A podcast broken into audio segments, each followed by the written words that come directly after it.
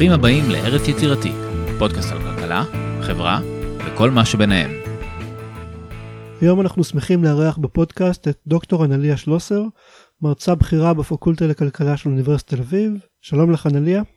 תודה, אז קודם כל ערב טוב לכולם, טוב בוקר טוב, אני לא יודעת, תלוי בשעה שתשמעו את זה, תודה על הזמנה.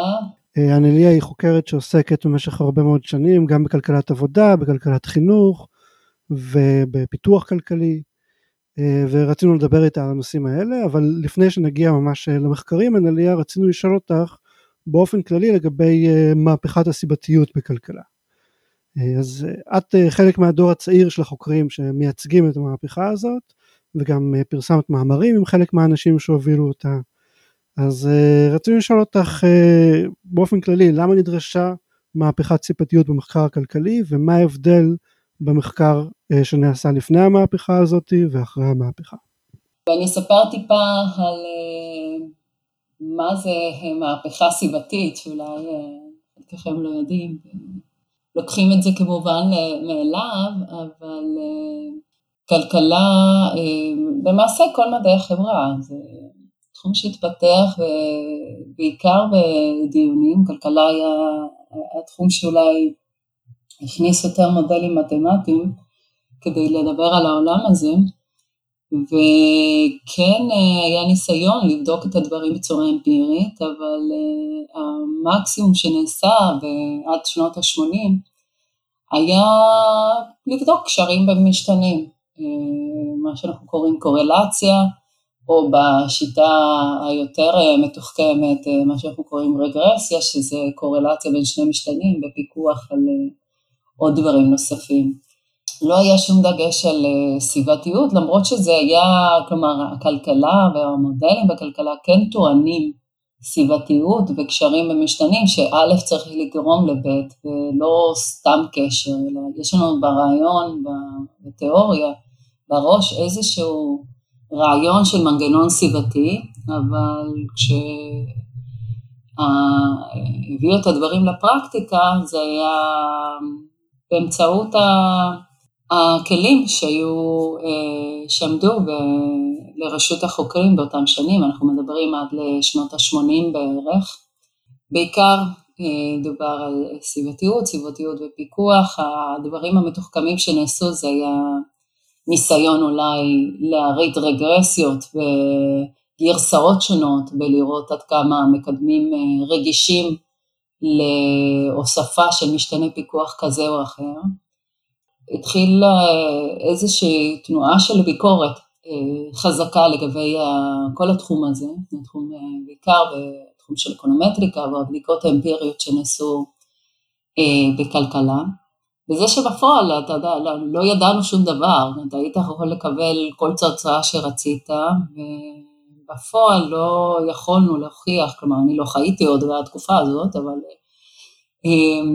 לא היה אפשר להוכיח שום דבר בצורה סיבתית. והביקורת הייתה בעיקר בתחום הכלכלה, כי למשל בתחומים אחרים אני יודע שעד היום יש כל מיני קריטריונים ככה לסיבתיות, כמו למשל אפקט ממש גדול, או דברים כאלה שאני מכיר מהתחום של רפואה שראיתי, שעדיין נראים קצת ככה... או שזה גם היה בכל מיני תחומים אחרים של מדעי החברה באותו זמני? אני חושבת שהביקורת הגיעה בעיקר מכלכלנים, כלומר הייתה ביקורת עצמית גדולה, שהביאה לדיונים על שאלות חשובות בכלכלה, שנוגעות גם בשאלות במקרו-כלכלה, גם שאלות של פוליסי, כמו אם עונש מוות, יש לו איזושהי... השפעה על deterrence, מה שאנחנו חושבים, איך אומרים deterrence בעברית, מניעת... הרתעה. הרתעה, סליחה. אז, והיו סדרה גדולה של מאמרים, שכל אחד טען משהו אחר, כי כולם בסופו של דבר הסתכלו על הקשרים בין עונש מוות לבין פשיעה, בלי, בלי להסתכל בכלל, בלי לשים דגש על מה, מה הביא לקמה במדינות שונות בארצות הברית לדוגמה. זה גם הביא, כלומר, עוד, הביקורת גם באה מניסיון לאמוד את ההשפעה של כל מיני תוכניות תעסוקה בארצות הברית, אם אנחנו מסתכלים לדוגמה על מי שיכול להשתתף בתוכנית תעסוקה, לעומת מי שלא ישתתף, אם אנחנו מסתכלים על תוכנית שבאה לטפל באוכלוסייה של מובטלים, מן הסתם אנשים שבוחרים להשתתף בתוכנית תעסוקה, ש... או שמעודדת תעסוקה, מעודדת תעסוקה, אולי עם אנשים שונים מאנשים שלא לא משתתפים בתוכניות האלה. ההשוואה הפשוטה בין אנשים מן הסתם תוביל תוצאות שהם לא אומרים לנו כלום לגבי אפקטיבית של התוכניות. מה זאת אומרת, למה ש... למה אם זה אנשים שונים, אנחנו נראה שלתוכניות האלה יש השפעה יותר מדי חזקה או פחות מדי חזקה? אולי את יכולה לתאר איזשהו מקרה ספציפי ככה, סיפור כזה ש... כן, כן, נראה לי שזה המקום לתת דוגמה יותר ספציפית ויותר מפורטת. בעיקרון תחשבו על מצב מאוד פשוט, שיש אוכלוסייה ש... של מובטלים, שאני רוצה לטפל בהם, רוצה להציע להם משהו, איזושהי תוכנית, הכשרה, על מנת לעזור להם למצוא עבודה, ומה שאני עושה, אני פשוט באה ומציעה, מציעה את התוכנית לאוכלוסייה הזאת.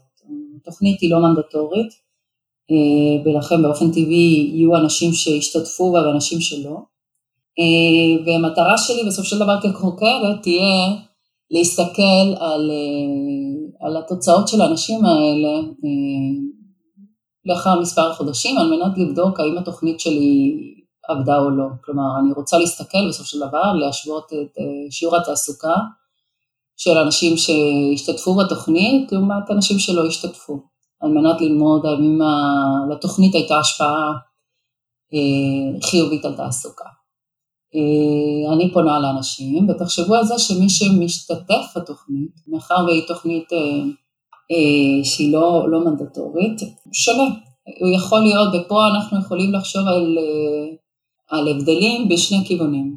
אפשר לספר סיפור שמי שבוחר להשתתף בתוכנית, הם אנשים מעלי המוטיבציה הגבוהה ביותר, הם אנשים שממש צמאים ורוצים לחזור לעבוד, ולכן ברגע שאני אשווה את התוצאות שלהם, לעומת האלה שלא השתתפו, התוצאות האלה יהיו מעורבות או מבולבלות עם העניין של המוטיבציה. כלומר, חלק מהשיפור שנמצא בשיעור התעסוקה בקרב המשתתפים, לא, לא נובע בעיקר מההשתתפות עצמה של הפרטים על התוכנית, כלומר השפעת התוכנית, אלא נובע מעצם העובדה שאנשים האלה הם בעלי מוטיבציה יותר גבוהה מאנשים שלא השתתפו.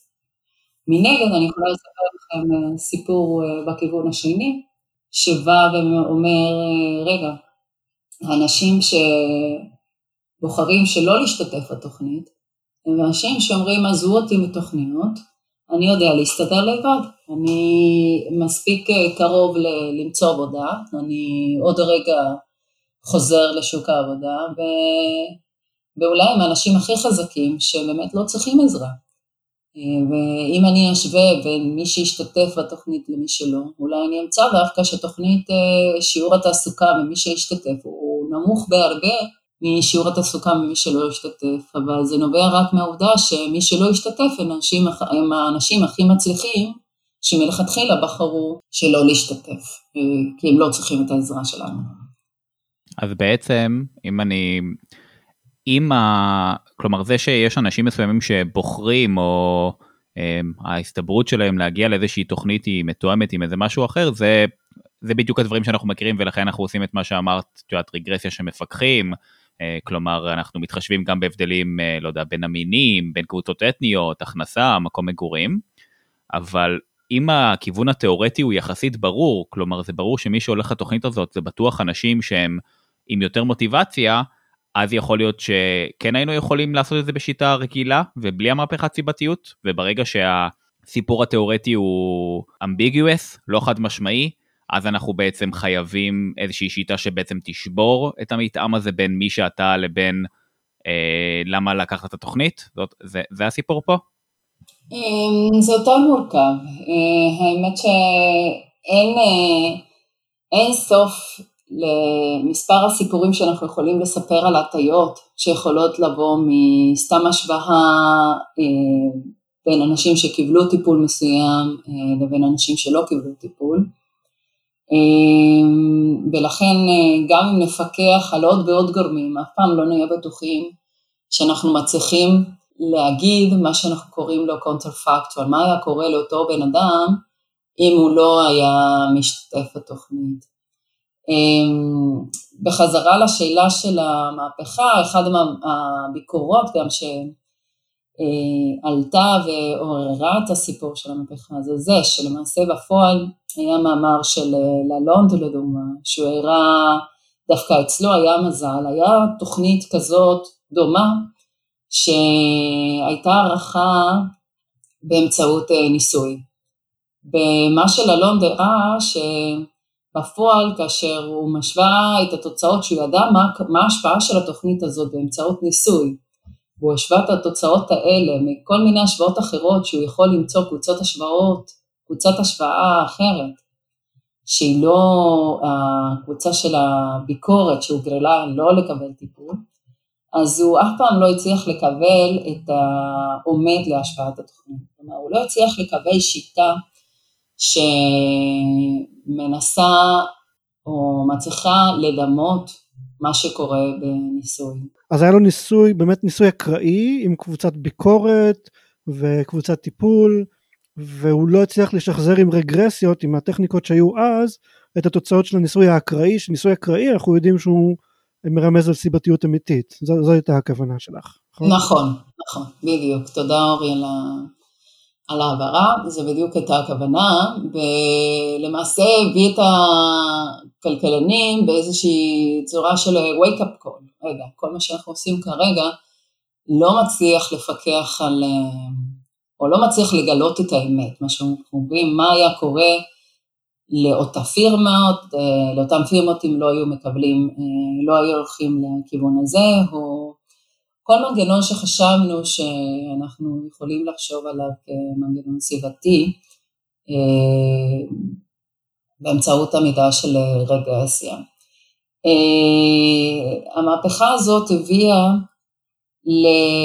לפיתוח של שיטות חדשות, שמה שאנחנו קוראים שיטות קוואזי אקספרימנטליות, כלומר המהפכה הזאת מה שהיא עשתה זה לשים על השולחן את השאלה של אם אנחנו באמת רוצים לטעון סביבתיות וכלכלה, אנחנו צריכים לחשוב על מה היה הניסוי האידיאלי שהיינו רוצים לעשות, על מנת אה, לטעון את הקשרים הסביבתיים האלה, להוכיח את הקשרים הסביבתיים האלה.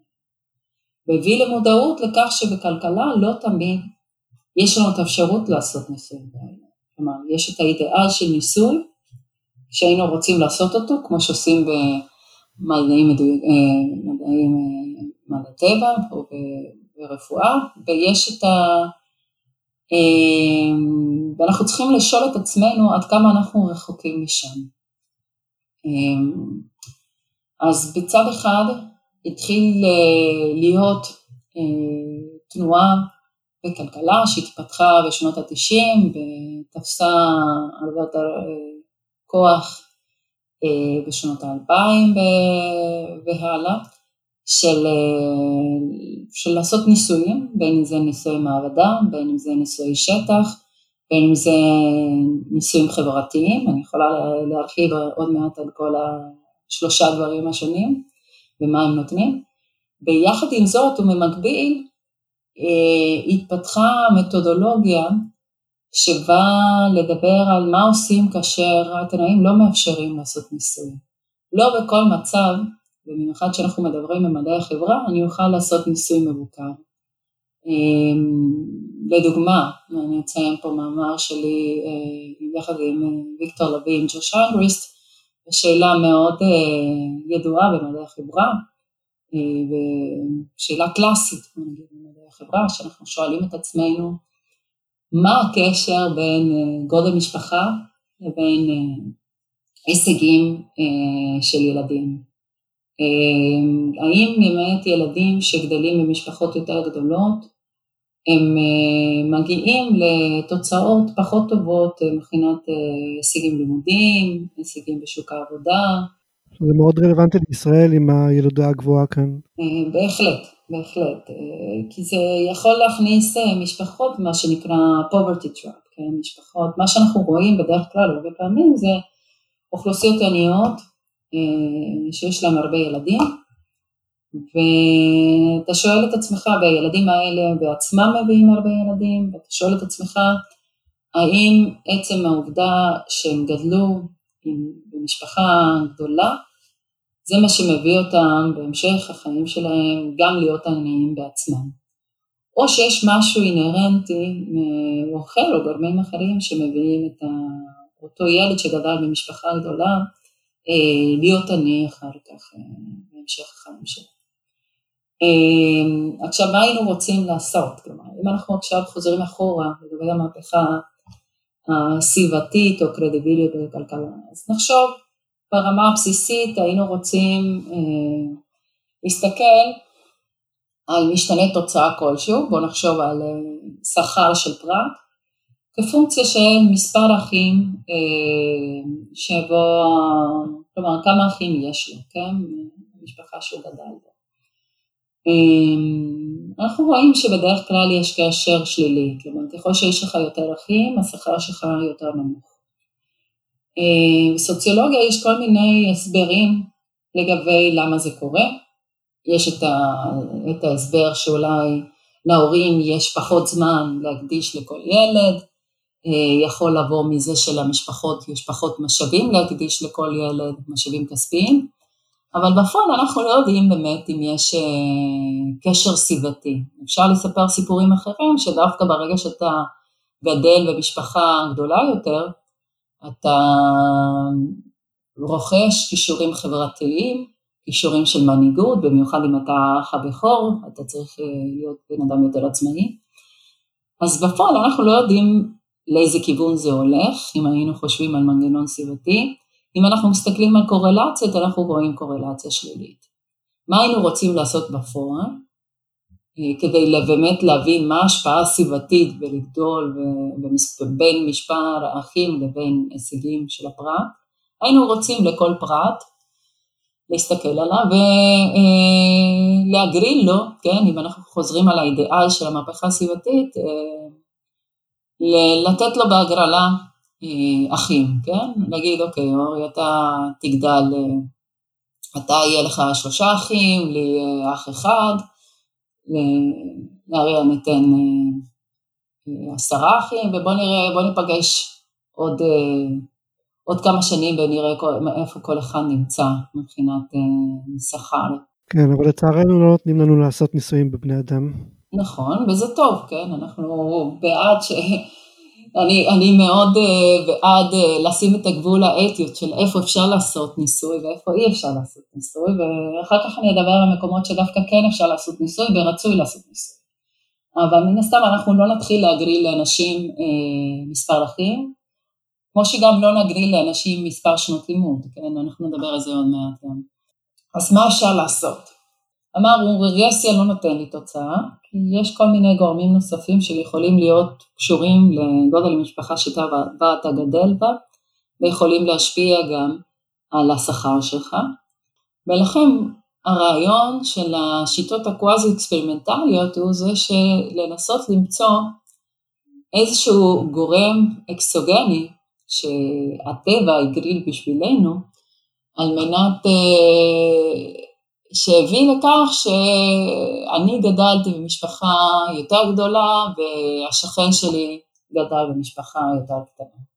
איך אפשר למצוא כאלה?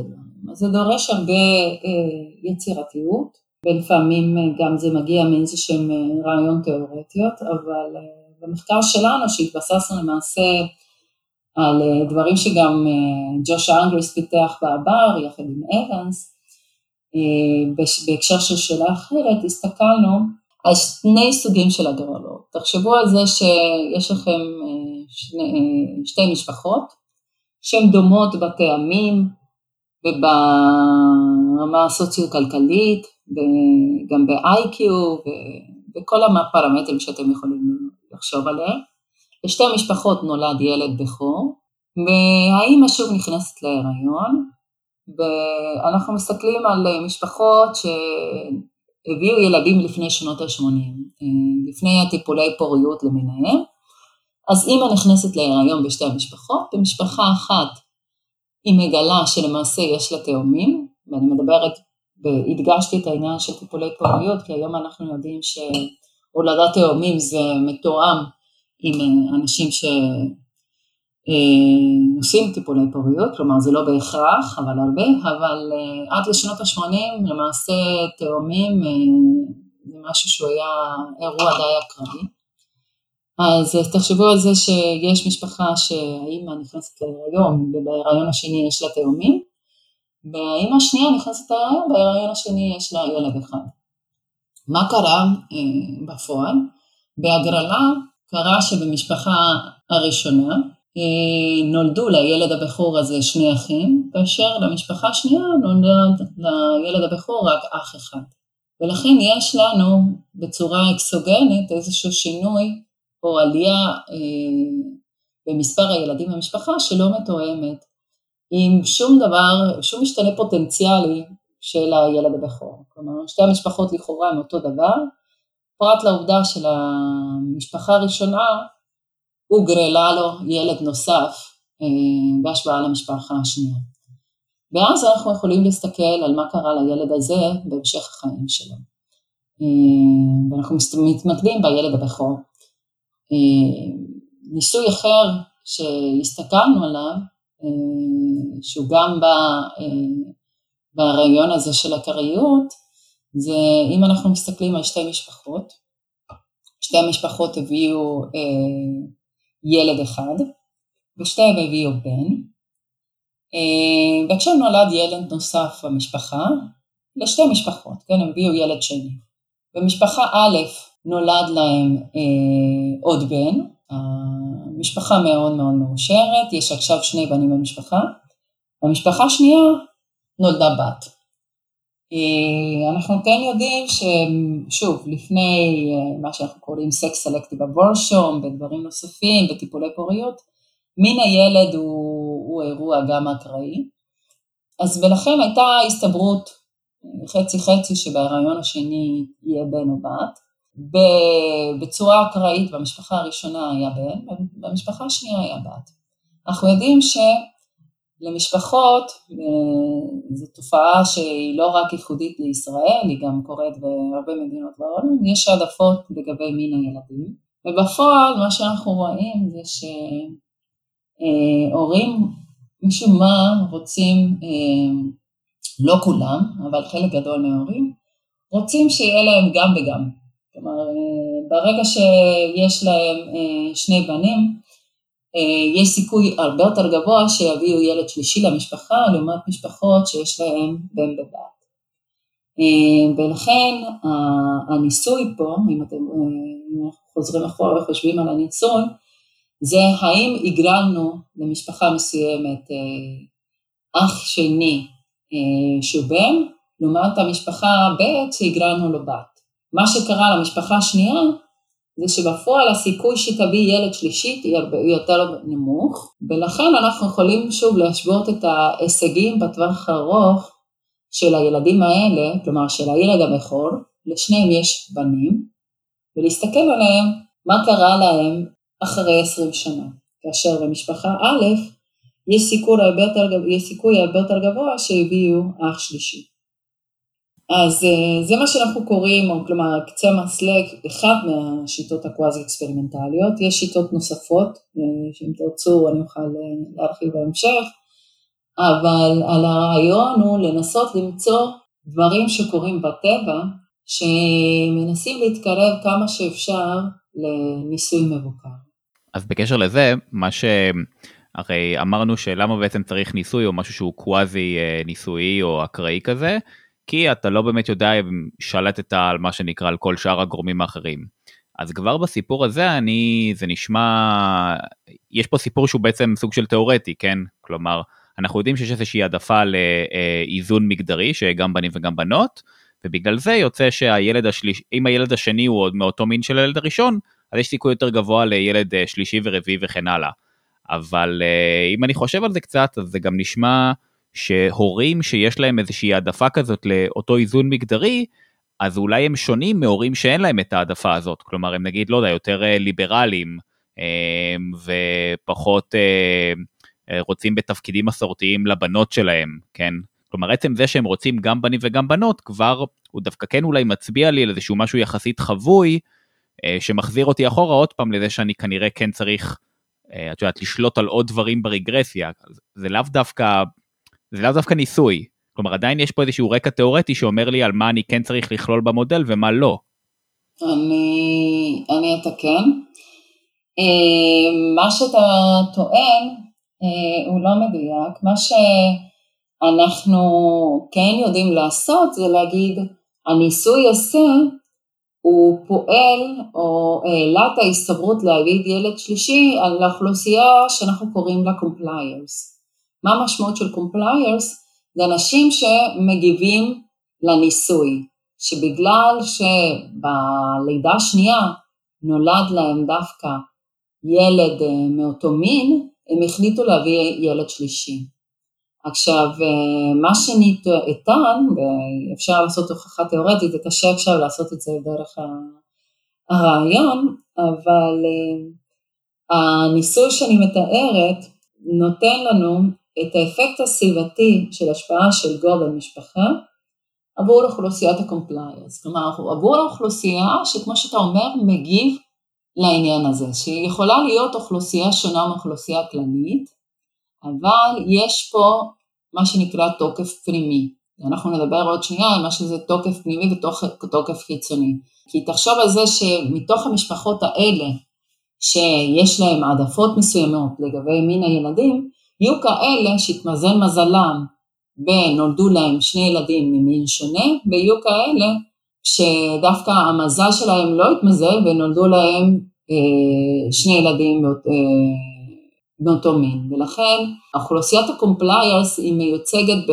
בתוך ההגרלה, וצריך, כן אפשר לטעון עד כמה אוכלוסיית הקומפליירס דומה או שונה מכלל אוכלוסייה, ועד כמה אה, מה שמצאתי בניסוי הזה, הוא תקף לגבי אוכלוסיות אחרות, אבל בגלל זה גם דיברנו על הניסוי של התאומים, כלומר יש לי שני ניסויים, שני ניסויים שהם שונים, שנוגעים לאוכלוסיות שונות, ואנחנו מצאנו בדיוק אותו דבר, כלומר שבפועל, ורק להגיד את הפאנץ' ליין, בפועל מצאנו שלמרות המתאם השלילי, בין גודל משפחה לבין הישגים, אנחנו לא רואים שום קשר סביבתי, בין גודל משפחה לבין הישגים.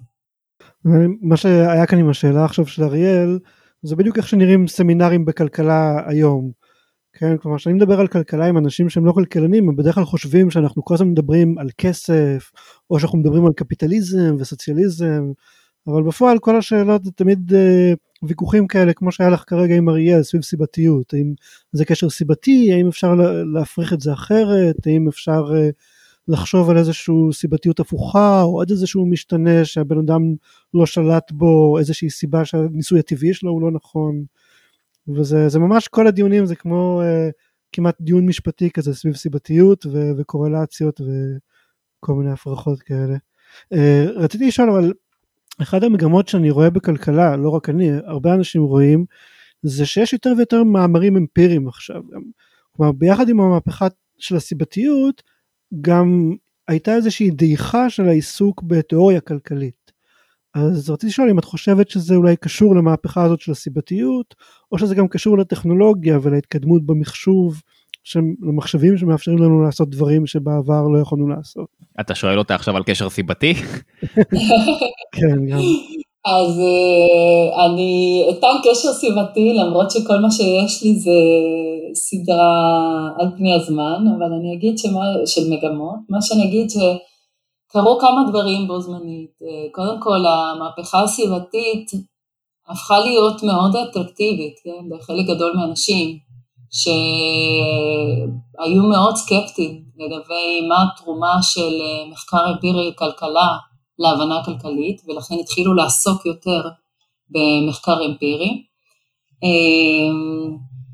קרה דבר נוסף, שזה שפתאום נהיו, כלומר יש את המהפכה של התקדמות למחשבים, יכולת חישוב וגם יכולת אחסון, הרבה דברים שפעם לא יכולנו לבדוק, כי פשוט לא היו נתונים, אה, התחילו להיות זמינים. אה, גם אם זה, כלומר, פעם המחקר, רוב המחקרים בכלכלה עסקו בנתונים שנאספו באמצעות סקרים, הרבה פעמים הסקרים רטרוספקטיביים, אז uh, היום אנחנו עובדים עם uh, נתונים אדמיניסטרטיביים, או נתונים של חברות, זה נתוני עתק, שמייצגים את כלל האוכלוסייה, אז, uh, אז יש את העניין של הנתונים, יש את העניין של מחשבים, יש את העניין שהמתודולוגיה התפתחה מאוד, והפכה להיות uh, הרבה יותר uh, אמינה וקרדיבילית uh, עבור, uh, עבור אנשים, וזה משך אה, המון אנשים לעסוק בתחום. אני לא חושבת ששאלות בתיאוריה אה, נגמרו, אני חושבת שפשוט, אה, אה, אלא אם כן אתה עוסק בתחום מאוד מאוד תיאורטי, כל תחום אחר, בין אם זה צמיחה כלכלית, בין אם זה היסטוריה, או בין אם זה אה, בריאות, אה, כלכלת עבודה, חינוך, או כל דבר אחר, אם תרצה לטעון טענה כלשהי, אחת השאלות הראשונות שתפגוש מעורך או קהל מסמינרי, תראה לי שזה קורה. כלומר, בוא תראה לי עכשיו באמצעות נתונים, אה, האם זה קורה באמת. אה, אני חושבת שזה דבר מבורך, ואני חושבת שיש הפריה הדדית בין התיאוריה לבין האמפיריקה. אני חושבת שהשאלות מהתיאוריה אה, פותחות לנו עולם, שלם של שאלות או של השערות שאנחנו יכולים לבדוק, ביחד עם זאת, כשאנחנו בודקים דברים ומעלים שאלות, זה מביא בחזרה לפיתוחים או, או דרישה לתיאוריה, לשאול מחדש או לנסח מחדש. איפשהו גם הייתה הרגשה בעיסוק התיאורטי, שאנשים התעסקו ממש בשאלות גדולות, בשאלות קיומיות כאלה של צמיחה כלכלית, של השיטה הכלכלית הטובה ביותר, רוסיה הקומוניסטית מול ארצות הברית. וכשמסתכלים למשל על מחקרים של זוכת פרס נובל לא מזמן, אסתר דופלו, אז את מסתכלת על השאלות שהיא שואלת, את רואה כל מיני דברים שהם קטנים יותר. נגיד, מה הדרך הטובה ביותר להילחם במלריה, בכפרים, באיזשהו אזור גיאוגרפי? זה גם מתקשר קצת למה שאמרת לפני כן, על ה... עד כמה אפשר להכליל את השאלות, תוקף פנימי, תוקף חיצוני, וזה לפעמים נראה שכאילו ההתמקדות האמפירית היא גם הובילה לאיזשהו צמצום ביומרנות של המקצוע, שאולי זה דבר טוב, אבל אולי זה גם, יש כאן איזשהו פספוס, שאנחנו מפספסים, הפסקנו להתעסק עם הדברים הגדולים, עם כל מיני דברים שהם אולי יותר חשובים מאשר לבדוק קהילות יתושים באיזשהו כפר. אני חושבת ששני התחומים צריכים לחיות ביחד. אני לא רואה, אני, אני חושבת שהעלייה והחשיבות בבדיקה המדויקת ברמה המיקרו היא מאוד מאוד חשובה. אני חושבת שאפשר לטעון שמדובר בשאלות איזוטריות, אבל אני חושבת ש... אוסף השאלות, באוסף הבדיקות, באוסף הממצאים האמינים במדויקים, עוזרים לנו בסופו של דבר לעשות זום אאוט, ולנסות אה, לייצר עכשיו תמונה כללית, שמבוססת על טענות אה, שמוכחות, כן? זה כבר לא איזשהו השערה, ובוא נניח שאנשים מתנהגים ככה, ובוא נחשוב שזה, אלא שבאמת היסודות הקטנות האלה, אפשר כבר להתחיל לטעון דברים בצורה הרבה יותר מדויקת, ואני חושבת שאוסף הטיעונים האלה יעזרו לנו לבנות תמונה כללית יותר טובה. אם אנחנו מסתכלים על המחקר ברפואה, המחקר ברפואה עוסק בשאלות קטנות. בודקים את ההשפעה של התרופה הזאת אצל אנשים בגילאים האלה וכו' וכו', ואני חושבת שעכשיו אנחנו מתחילים לעשות את זה גם בכלכלה. אני כן בעד לבדוק לא רק איזושהי השפעה של טריטמנט אפקט וכו', אני חושבת שרוב המחקרים היותר קשבים בכלכלה ושעוסקים בכלכלה אמפירית נכנסים פנימה ולא רק בודקים איזושהי השפעה מסוימת, אלא שואלים את השאלה למה זה השפיע ככה, ומנסים לגלות מה המנגנונים דרכם המדיניות כזאת או אחרת השפיעה, ואז זה מפרה מחדש את התיאוריה.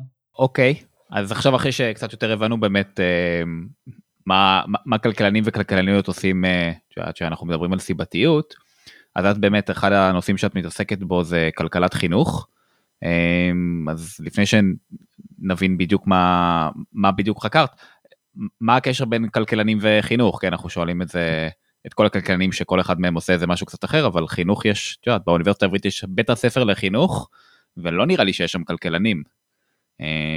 אז מה, מה לכלכלנים ולחינוך בכלל? אז קודם כל יכול להיות שבירושלים אין כלכלנים, רק לעדכן אתכם שברוב בתי ספר בחינוך בארצות הברית, ואולי גם באירופה, באירופה אני פחות יודעת, אז בהחלט יש כלכלנים. כלכלנים אני חושבת שתרמו למחקר וחינוך בכמה אופנים, אני חושבת שה...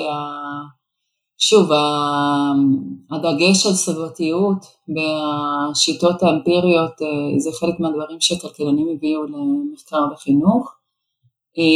דברים נוספים שמביאים, זה החשיבה יותר כללית לגבי זה שאנחנו גם יכולים לחשוב על איזושהי פונקציית ייצור בחינוך, כלומר של זה שהמשאבים השונים שנכנסים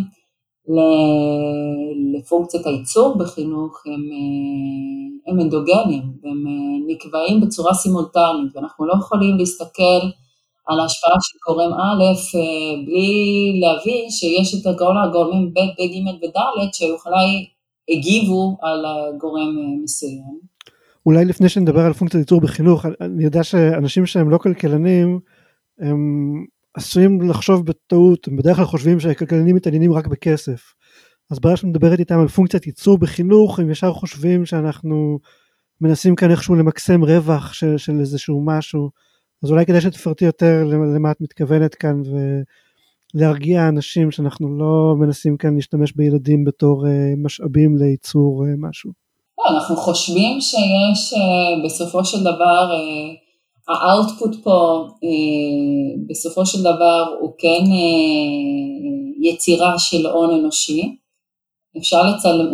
ממש לתרגם את זה כפונקציית ייצור מסוימת, בסופו של דבר, אנחנו גם פועלים עם מגבלות, מגבלות של זמן, מגבלות של כסף, כלומר אי אפשר, גם כשאנחנו חושבים שדבר הכי טוב זה שכולם יהיו אנשים חכמים ומשכילים, יש מגבלות לגבי כמה כסף אתה יכול להשקיע בזה, איזה משאבים אתה רוצה, יש טרייד אוף, האם תשים את הילדים בכיתות יותר קטנות, שזה אומר שיהיו הרבה כיתות עם הרבה מורים, שאולי חלק מהמורים יהיו פחות טובים, ואתה צריך לשלם הרבה משכורות, ואתה צריך לבנות הרבה מבנים, או שתשים את הילדים בכיתות יותר גדולות, עם, עם המורים הכי טובים. יש פה טרייד אוף, כלומר, השאלה של מה עם ה... כלומר, תמיד, תמיד יהיה איזושהי מגבלה שאתה צריך לפעול אה, אה, על מנת אה, פה למקסם לדוגמה את ההון האנושי של, ה, של האוכלוסייה. יש לי תמיד איזושהי תחושה שכאילו אנשים שהם לא כלכלנים, הם אף לא מתעסקים עם התריידופים האלה. כלומר, אם את מדברת עם חוקרי חינוך, הם יגידו, זה מאוד מאוד חשוב וצריך לכולם ללמד, ואף פעם לא הבנתי כאילו למה דווקא הכלכלנים נתפסו בתור אלה שהם מתעסקים עם הטריידוף ו... צריכים לקבל החלטות קשות.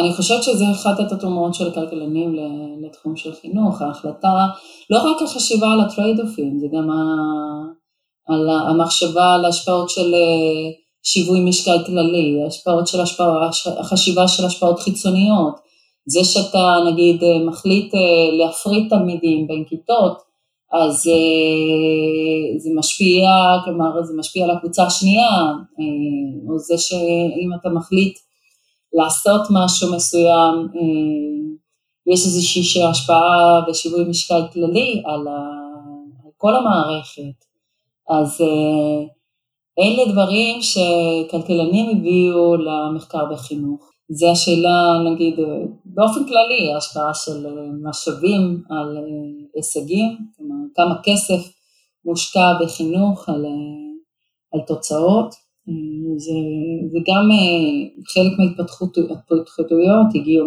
מתוך כלכלנים, כלומר, עד לשנות ה-שישים שבעים, היה מה שנקרא קולמן רפורט, שאחד הדברים שדי זעזעו את המערכת, שטענו שזה לא משנה כמה כסף הושקע בחינוך, בסוף של דבר לא רואים שום ממצאים, והיה, או, או, או העובדה שלמעשה מה שהוא מצא קולמן היה שבעיקר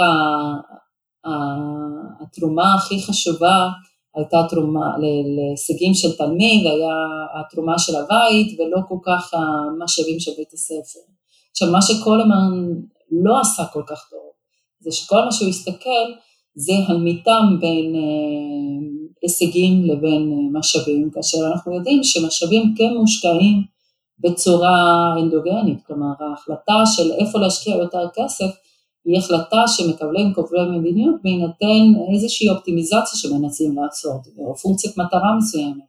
יכול להיות שמשקיעים יותר משאבים באזורים יותר חלשים, ולכן אתה תראה דווקא מטעם שלילי, שככל שאתה משקיע יותר, ההישגים יותר נמוכים. אבל זה רק נובע מכך שלמעשה ההחלטה על איפה להשקיע, היא החלטה אנדוגנית, כן, שנקבעת בתוך איזשהו תהליך של אופטימיזציה. יש לי, יש לי ידידה אה, חרדית, כן. והיא למדה עד, אה, עד גיל התיכון בחינוך נפרד לבנות, ואני זוכר שהיא אמרה לי שהיא קצת, קצת עצוב לה על בנות חילוניות שלא זכו לחינוך מה שנקרא חד מגדרי. ו... ואז אני זוכר שגם הסתכלתי קצת, לא הבנתי בהתחלה על מה היא מדברת, אני, אני די נהניתי מזה שהיו איתי בנות, כן, זה סך הכל היה נחמד, ו... ואז אני זוכר שהסתכלתי קצת על הספרות הזאת, וזה נושא גם באמת שגם את חקרת, ואני הגעתי למסקנה ש... כל הנושא הזה של הרכב המינים בכיתה הוא, הוא שאלה של אה, גברים מפריעים, בנים מפריעים לבנות ללמוד ולבנים אחרים גם כן. אה, מה, אז כאמור זה באמת, זה נושא שאת חקרת, מה, מה באמת אנחנו יודעים והאם באמת את יודעת, המלצת המדיניות היא, היא להפוך את ה, להפריד מינית בחינוך אה, עד לשלב האוניברסיטה ואולי אפילו אחרי זה, אני לא יודע. אז, אז אני אגיד מה חקרתי, ושוב, אני אגיש אולי בקצרה, מה, עוד פעם, מה הקושי, ולחקור את השאלה הזאת, אם אנחנו רק מסתכלים על חינוך חד מיני לעומת חינוך מעורב. כלומר, זאת שאלה שמטרידה אותנו כבר מאות שנים אולי, האם, איך, איך נכון לסדר את הכיתות, כן? כאשר אחד מהדברים זה לפי מין, אחד יכול להיות גם לפי רמת לימודים וכאלה. עכשיו, אם אנחנו מתמקדים במין, ושוב, בחזרה לשאלה של מהפכה של קרדיביליות ומחקר וכלכלה, אז היינו יכולים להגיד, טוב, מה הבעיה? בואו נסתכל על ילדים שלמדו בכיתה מעורבת, לעומת ילדים שלמדו בכיתה חד מינית, ונסתכל על ההישגים שלהם, ומזה נוכל להסיק מסקנות. מה הבעיה שם? שמן הסתם יש סלקציה. מי שלומד בכיתה חד מינית הוא שונה ממי שלומד בכיתה מעורבת. אז כל השוואה שנעשה לגבי הישגים לא תיתן לנו את התשובה לשאלה הסביבתית, מה היה קורה לאותו תלמיד שלמד בכיתה חד מינית אם היינו שמים אותו בכיתה מעורבת. עכשיו, המחקר שעשיתי יחד עם ויקטור לוי היה מחקר שרק התמקד בכיתות מעורבות ולא הלך לקצוות של חד מיני, אבל אנחנו ניצלנו גם סוג של ניסוי טבעי, התמקדנו בבתי ספר, והסתכלנו על תנודות שקורות בתוך בית הספר, בין שנתוני לידה שונים, שקורה שבשנה מסוימת, בשנתון לידה מסוים, כן, בשנתון מסוים בבית ספר יש שישים אחוז בנות, בשנה עוקבת המחזור התמזל מזלם, ויש רק, או ההפך, כן, אבל יש רק ארבעים אחוז בנות, קורה בבתי ספר, במיוחד בבתי ספר קטנים, שיש תנודות טבעיות באחוז הבנות בשכבה. ומה שעשינו, הסתכלנו איך, ה...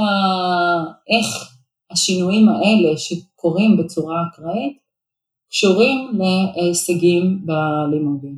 בפועל השווינו בין שנתונים שונים, על פני בתי ספר, אבל ההשוואה הייתה בתוך בית הספר, כדי לא להשוות בין בתי ספר שונים, והסתכלנו מה קרה להישגים. מה שראינו, גם במה שהיה מעניין פה, שלא רק הסתכלנו על הישגים, אלא גם מה קרה מבחינת האווירה הלימודית. בבוטום ליין, רק כדי להגיד את זה בצורה מצומצמת, מה שמצאנו זה שיותר בנות זה יותר טוב לכולם, גם בנים וגם בנות מגיעים להישגים יותר גבוהים, ככל שיש אחוז יותר גבוה של בנות בכיתה, וכשהסתכלנו על המנגנונים, מה שראינו שבפועל, כשיש אחוז גבוה יותר של בנות בכיתה, אז גם יש פחות רעש בכיתה, תלמידים מדווחים על פחות רעש, פחות על בעיות של אלימות, הם מדווחים גם על יותר שיתוף פעולה בין התלמידים, זה גם מביא להישגים יותר גבוהים. עכשיו כמובן, השאלה, ופה שוב מגיעים לעניין של כלכלנים, שאנחנו אומרים, אוקיי, יותר בנות זה יותר טוב, אבל אי אפשר, בסופו של דבר זה זהו סמכאים, אז המטרה שלנו במחקר זה טיפה להעיר, שאם אנחנו חושבים שאם נשים את הבנות, ללמוד בנפרד, הם כנראה אולי ירוויחו, אבל יכול להיות שאנחנו גורמים לנזק לבנים. אז כשאנחנו חושבים על, בסופו של דבר, מה המדיניות האופטימלית, אנחנו צריכים לקחת בחשבון, מה אנחנו, כלומר, מה, מה יקרה לבנים, שזה שהם יכולים להרוויח הרבה מעצם העובדה שהם לומדים ביחד עם בנים. אני אגיד עוד דבר אחרון בעניין הזה, כמובן אנחנו הסתכלנו רק, על מימדים מסוימים, של מי מרוויח ומי מפסיד, מבחינת הלימודים המשותפים, הסתכלנו על מימדים של אווירה לימודית, הסתכלנו על מימדים של ציונים, מן הסתם יש עוד דברים שכדאי לבחון, או רצוי לבחון, כן? היינו רוצים לבחון בטווח הארוך של הדברים האלה, זה כל העניין החברתי, כישורים חברתיים, כן? האם זה נכון, שבנות יהיו ביחד עם בנים מגיל צעיר, או שדווקא להפריד, או נגיד נטיות ללמוד מתמטיקה ודברים נוספים. כן, כמו למשל ההשפעה על העניין הזה של, זה שלא הרבה בנות בוחרות ללמוד הנדסה ותכנות באוניברסיטה, אז כאילו הטענה שלך זה שאולי אם בנות ילמדו לא ביחד עם בנים, אז הם יתאו ללכת יותר למקצועות אולי תחרותיים או דברים כאלה? יכול להיות, יש כמה מחקרים שמראים את זה, אנחנו לא, לא הסתכלנו ספציפית על זה, כי המחקר שלנו הסתיים בבגרויות, דווקא לא ראינו שמה שבנות אה, אה, הפסידו, או אם הם היו יותר עם בנות, הם, אה, או, או, אה, סליחה, כן ראינו שמגיעות לציונים יותר גבוהים, אבל אה, בעיקרון כן, אה, או, או מה שאפשר לחשוב, שאפשר לעשות, שוב, לא ראיתי מחקר שעוסק בדיוק בזה, זה שחלק מהמקצועות ילמדו ביחד, וחלק ילמדו אה, בנפרד, ואולי פעם נצליח לעשות את שני הדברים. הנושא האחרון שרצינו לדבר עליו, ועל התוכניות שאת מעורבת בהן, של משרד התעסוקה, מעגלי תעסוקה, ותוכניות של מס הכנסה שלילי, ש... בתחומים האלה נראה לי שהם ממש הלכו יחד עם הכלכלנים ואיתכם, וממש בוחנים דברים בצורה כזאת של ניסויים טבעיים, מה שאולי במשרד החינוך עושים פחות. אז כן, למעשה יש לי יחד עם איתי ספורט שיתוף פעולה עם שירות התעסוקה, שהתחיל חמש-שש שנים, שזה משהו מדהים, עם... ואני חושבת שזה הגוף היחיד בארץ שהחליט בצורה יוצאת דופן לבחון תוכניות שונות לטיפול במובטלים ומקבלי הבטחת הכנסה, ולהגיד אנחנו הולכים לבחון את זה בצורה הכי מדעית שאפשר, אנחנו הולכים לבחון את זה באמצעות ניסוי מבוקר. ועל כל תוכנית שהריצו עד לתקופת הקורונה, למעשה יצא מחקר מלווה, שבא בדיוק לבחון את האפקטיביות של התוכנית, כאשר אנחנו משווים אנשים שהשתתפו בתוכנית, לעומת אנשים שלא השתתפו, כאשר ההשתתפות עצמה נקבעה בצורה של ניסוי, ניסוי מבוקר, זה לא ניסוי טבעי, אני אתקן אותך אורי ממה שאמרת, זה ניסוי מבוקר, באחד היתרונות של השיטה היא שמאפשרת בצורה מדויקת למדוד את האפקטיביות שלה, ולמדוד את האפקטיביות של התוכנית, ולתת מסקנות שמאוד ברורות לקובעי מדיניות, על בסיס הערכות הגוף עצמו יוכל לעשות פיינטיונינג ולהחליט איזה תוכנית להרחיב, איזה תוכנית, לאיזה אוכלוסיות ללכת יותר, מהם אוכלוסיות שיותר מתאימות לתוכנית כזאת ומה תוכנית אחרת. אלה סוג הדברים ש... שאנחנו הולכים עליהם. זה התחיל עם מעגלי תעסוקה, שהיה התוכנית הראשונה שטיפלה באוכלוסייה שהייתה על הבטחת הכנסה המון שנים. וזה המשיך עם מספר תוכניות שאנחנו בדיוק כרגע ממשיכים את המחקרים עליהם, ונוכל להוציא בקרוב דוח מצב של מה קרה עם כל האוכלוסייה שהשתתפה בתוכניות השונות, שגם אולי תוכל גם לתת תובנות להמשך הטיפול באוכלוסיות האלה לאחר המשבר הזה. כן, זהו, זה גם מתקשר באמת לשיעור האבטלה המאוד גבוה שיש היום, ולכל ה... ויכוחים, איך אפשר להוריד אותו, ואם חלק מההבטלה הזאת אולי תישאר באופן קבוע. ואני יודע שבאופן כללי, כלכלנים בישראל נוטים מאוד לחבב את הכלי הזה של מענקי תעסוקה, מס הכנסה שלילי. שאומרים שזה כלי יחסית יעיל, שהוא גם עוזר להחזיר אנשים למעגל התעסוקה, והוא גם תורם בצורה חיובית. אז אם יש לכם ממצאים ספציפיים לגביו, או... איזה עוד דברים אתם מצאתם במחקרים? אז רק אני אתקן, אנחנו לא בדקנו את, מס, את היעילות של מס הכנסה שלילי, בדקנו מענק אחר, זה נקרא, זה נקרא דומה, זה נקרא מענק עבודה, אז זה סובסידיה שניתנה לדורשי עבודה, במידה ומוצאים עבודה, ומה שאני אגיד שלגבי הטיפול באנשים, כרגע, כן, באוכלוסייה, המובטלים, מחוסרי העבודה שיש, צריך להבין שאי אפשר להסתכל עליהם כקבוצה אחת. יש פה המון קבוצות, זו אוכלוסייה מאוד הטרוגנית, מדובר על, ואין one size fits all, כן, צריך לחשוב על זה שיש, צריך יהיה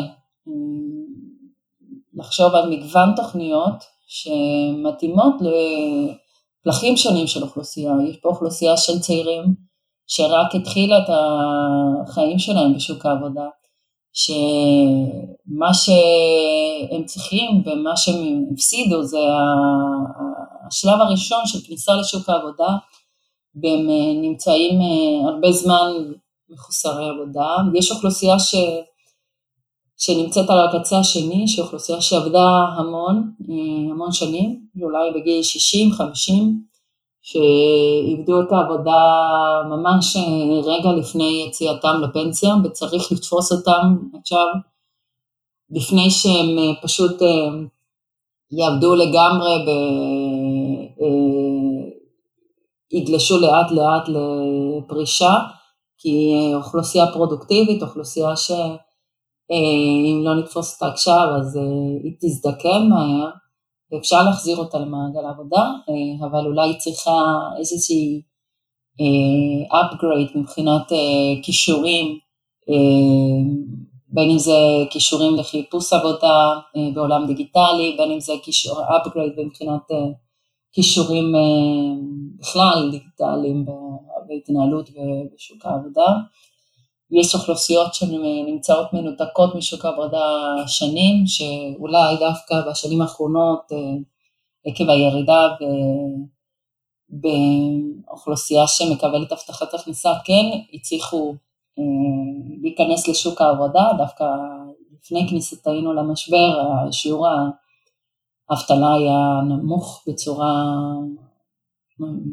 יוצאת דופן, כן, היה מאוד מאוד נמוך, כלומר, גם אוכלוסיות קשות עבדו, אוכלוסיות שבפועל לפני הרבה שנים לא, לא היו בשוק העבודה, אז במשבר הזה החזיר אותם בחזרה להבטחת הכנסה, אז צריך לחשוב על איך שוב להעלות את המוטיבציה שלהם ואת הרצון להשתתף בשוק העבודה.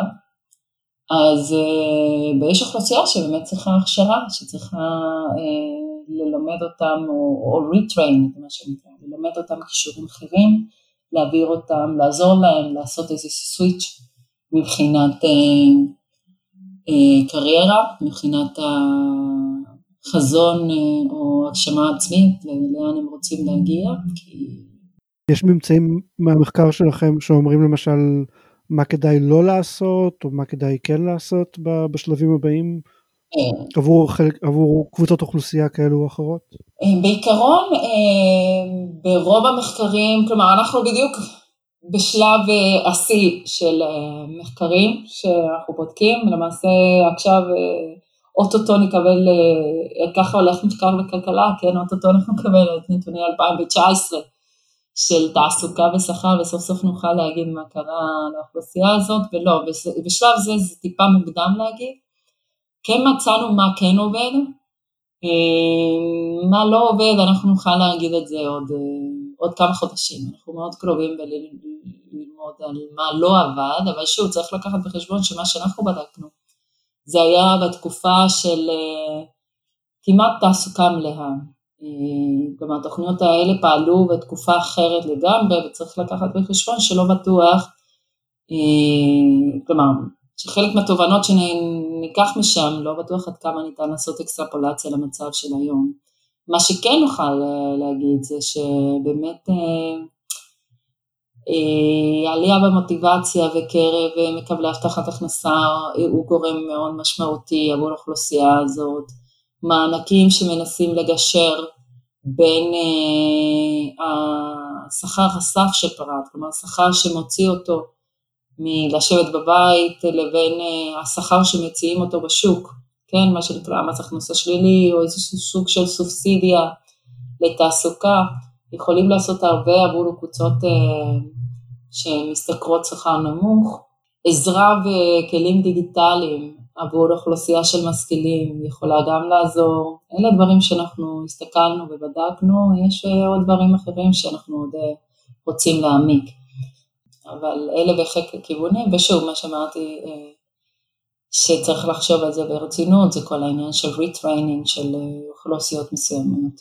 אנחנו מתקרבים לסיום, ויש לי גם שאלה לגבי המעגלי תעסוקה. אני חושב שיש באמת משהו ממש יוצא דופן בזה שיש איזשהו חלק בממשלה, בשירות התעסוקה, לא בדיוק משנה מה, שממש אומר, יש לי תוכנית, ואני רוצה לדעת אם היא טובה. כן, אם אני לוקח כרגע עמדה, אני אקרא לזה, לא יודע, ימנית, כלכלית, קיצונית כזאת, זה מנוגד לחלוטין לכל התמריצים שאנחנו מדמיינים על המגזר הציבורי, שהמטרה שלו היא לשמר את עצמו במעין חוק פרקינסון כזה, ואין שום, אין שום סיבה שהם ירצו בכלל לדעת אם תוכנית לא עובדת, כי אם תוכנית לא עובדת, זה אומר שצריך לעבוד קשה, למצוא תוכנית אחרת, לפטר אנשים, להזיז אנשים. אז מבחינתי, עצם זה שהיה לי חבר באמת שעבד בשירות תעסוקה, כנראה עוד איתך לפני הרבה זמן, שהוא סיפר לי שמתחילים לעשות ניסויים אקראיים כאלה בשביל זה, זה, זה, זה נורא הפתיע אותי לטובה. זה, זה איזושהי מגמה כללית כזאת, ב, גם בממשלה, של לנסות לבחון באמת האם דברים עובדים, במקום פשוט לצאת בהכרזות, כי לצאת בהכרזות זה הכי קל, ואז אם באים לקטץ לך או משהו, אז אתה אומר, לא, מה פתאום, זה התוכנית הכי טובה אי פעם. אז אני אגיד שקודם כל זה היה משהו יוצא דופן, ואני באמת מורידה את הכובע בפני אנשים שהתחילו עם זה, עם החזון הזה, ואנשים שממשיכים עם זה, כן. זה בכלל לא ברור מאליו, כמו שאתה אומר, אבל יש בזה הרבה היגיון בסופו של דבר, כי אני צטט דווקא את המנכ"ל שעבר, שאמר, ואמר, גם, גם המנכ"ל הקודם אומר את זה, שאם, אם, אם זה לא עובד, אני רוצה, אני רוצה להיות הראשון לדעת, כן? כי אני רוצה לדעת איפה לשים את הכסף. אין, אין, אין, אני לא רואה את הטרייד-אוף שאתה אומר, זה לא מדובר על לפטר אנשים, זה מדובר על להבין איפה להשקיע נכון, כן? בסופו של דבר יש תקציב, אתה רוצה להשקיע אותו בצורה כזאת שלשרת את האוכלוסייה, בסוף של דבר אתה רוצה, המטרה הסופית היא כן להעלות את שיעור התעסוקה, להחזיר את האנשים ממעגל עבודה. ואתה רוצה לעשות את זה בצורה הכי טובה. עכשיו, הרבה פעמים השאלה היא לא, כלומר, גם האם התוכנית עובדת או לא עובדת, ומה שאני הרבה פעמים אומרת לאנשים, אתה רוצה לדעת קצת מעבר לזה, אתה רוצה לדעת עבור מי היא עובדת. יכול להיות שכל תוכנית יש לה אוכלוסיית יד, שעבורה היא עובדת מצוין. ואתה רוצה לדעת איך להקצות בצורה יותר נכונה את המשאבים שלך. כל, כל משרד עובד בסופו של דבר תחת מגבלת תקציב. אתה רוצה לדעת אם לשים יותר כסף בתוכנית א', לשים יותר כסף בתוכנית ב', איזו אוכלוסייה לשלוח לכל תוכנית. והמחקר האמפירי, המדויק הזה, במצור תרסיתי, יכול לתת לך הרבה כלים להחלטות כאלה. אז זה בסך הכל כלי מצוין עבורם לניהול. זה גם נותן להם אפשרות להראות הצלחות במידה וישנם, על מנת לבקש עוד תקציבים. אחד הסיבות לעניין הזה שהתחיל זה שבהתחלה היה תוכנית ויסקונסין שהיא נעשתה על ידי חברות פרטיות, ואז משרד התעסוקה מאוד התנגד לעניין הזה, כי, כי כן היה כאן איזשהו עניין של כוח בירוקרטי וחוק פרקינסון, ואולי פחד, מוב... פחד מאובדן תקציבים או אפילו מפיטורים. אז כאילו זה לא לגמרי נכון שזה לא שם, ואולי דווקא העניין הזה, החשש הזה מהחברות הפרטיות ומרצון לנסות להפעיל תוכניות כאלה בצורה חיצונית למשרד התעסוקה, הוא זה שהוביל לסטנדרטים המחמירים האלה ולכניסה של ניסויים טבעיים, סליחה, ניסויים מבוקרים, וניסיון לעשות מדיניות בצורה טובה יותר. אני חושבת שהמטרה היא לעשות מדיניות בצורה טובה, לעשות, להיות רלוונטיים לשוק עבודה היום, והשאלה שלכם שהאם, האם בפועל זאת מגמה שקורית במשרדים אחרים, אני חושבת שיש במשרדים אחרים רצון, לא כולם, לא כולם הולכים עד הסוף, כי זה דורש הרבה לוגיסטיקה והרבה קשב, וכן, זה כן דורש את הכנות של להגיד אם, אני, אם זה לא עובד, אנחנו נפסיק את זה, ונצטרך למצוא פתרון אחר. זה כן דורש את היושר ו... הרצון לעשות חשבון פנימי, ולהגיד אם זה לא, אם זה לא עובד, אנחנו נשקיע בתוכנית, בתוכנית אחרת. עכשיו, שוב, זה לא אומר לפטר, זה אומר, יכול להיות שהתוכנית הזאת לא עובדת, אנחנו נעשה, נשפר אותה, נעשה הסבה לכיוון אחר. אז אני רוצה, אני רואה את זה יותר ככלי להשקעה יותר יעילה של משאבים, ו... לא, כלומר, זה לא מדבר על הכל או לא כלום.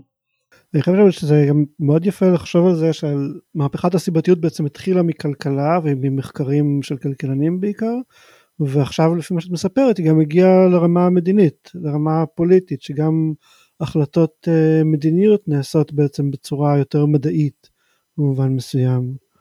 ובסופו של דבר זאת כן מגמה שהיא יכולה להוביל לשיפור עצום. הלוואי, כלומר, בישראל אנחנו שנות אור משם, באמת שירות התעסוקה אולי הוא הגוף היחיד שעשה את זה בצורה כל כך רחבה, הלוואי וזה הביא אותנו לשם, והרבה משרדים נוספים, כולל חינוך, כולל משרד הרווחה, כולל עוד הרבה... אולי בעתיד נעשה שלום עם כל המדינות הקראיות, ויהיו מדינות שלא נעשה איתם שלום, ואז נוכל לבדוק את ההבדלים. זה גם אפשרות, תראו, עכשיו יש לנו סוג של ניסויים טבעיים, שאפשר יהיה לבדוק כל מיני מדינות שקוראים בצורה כזאת או אחרת, ואפשר יהיה לבדוק מה קרה. אני חושב שבנימה אופטימית ושוחרת שלום וניסויים אקראיים פוליטיים, זאת אנחנו נסיים. תודה רבה, לי היה, לי היה מצוין, אני מקווה שגם, אנחנו מקווים שגם את נהנית. כן, אנחנו נשים גם בעמוד של הפודקאסט שלנו, נשים קישורים גם להסברים נוספים, גם לכל הנושאים, כי באמת היו הרבה נושאים שהזכרת ואנחנו לא ממש הספקנו להיכנס אליהם, אז נשים הסברים שם, שמי שרוצה להרחיב יוכל גם לקרוא. בשמחה, ומי שיש לו שאלות, אז אפשר תמיד לבוא בשעות הקבלה, לא סתם אפשר תמיד לבוא ולשאול אותי להרחבה. טוב, אז תודה רבה. תודה לכם. אנחנו היינו ארץ יצירתי, אורי קאץ, איתי טישנבסקי ואריאל קרלינסקי. בהערות הפרק אפשר למצוא קישורים לספרים, מחקרים ודברים נוספים שדיברנו עליהם. אפשר למצוא אותנו בפייסבוק ובכל אפליקציות הפודקאסטים. תעשו לנו לייק ותשתפו עם חברים. נתראה בפרק הבא.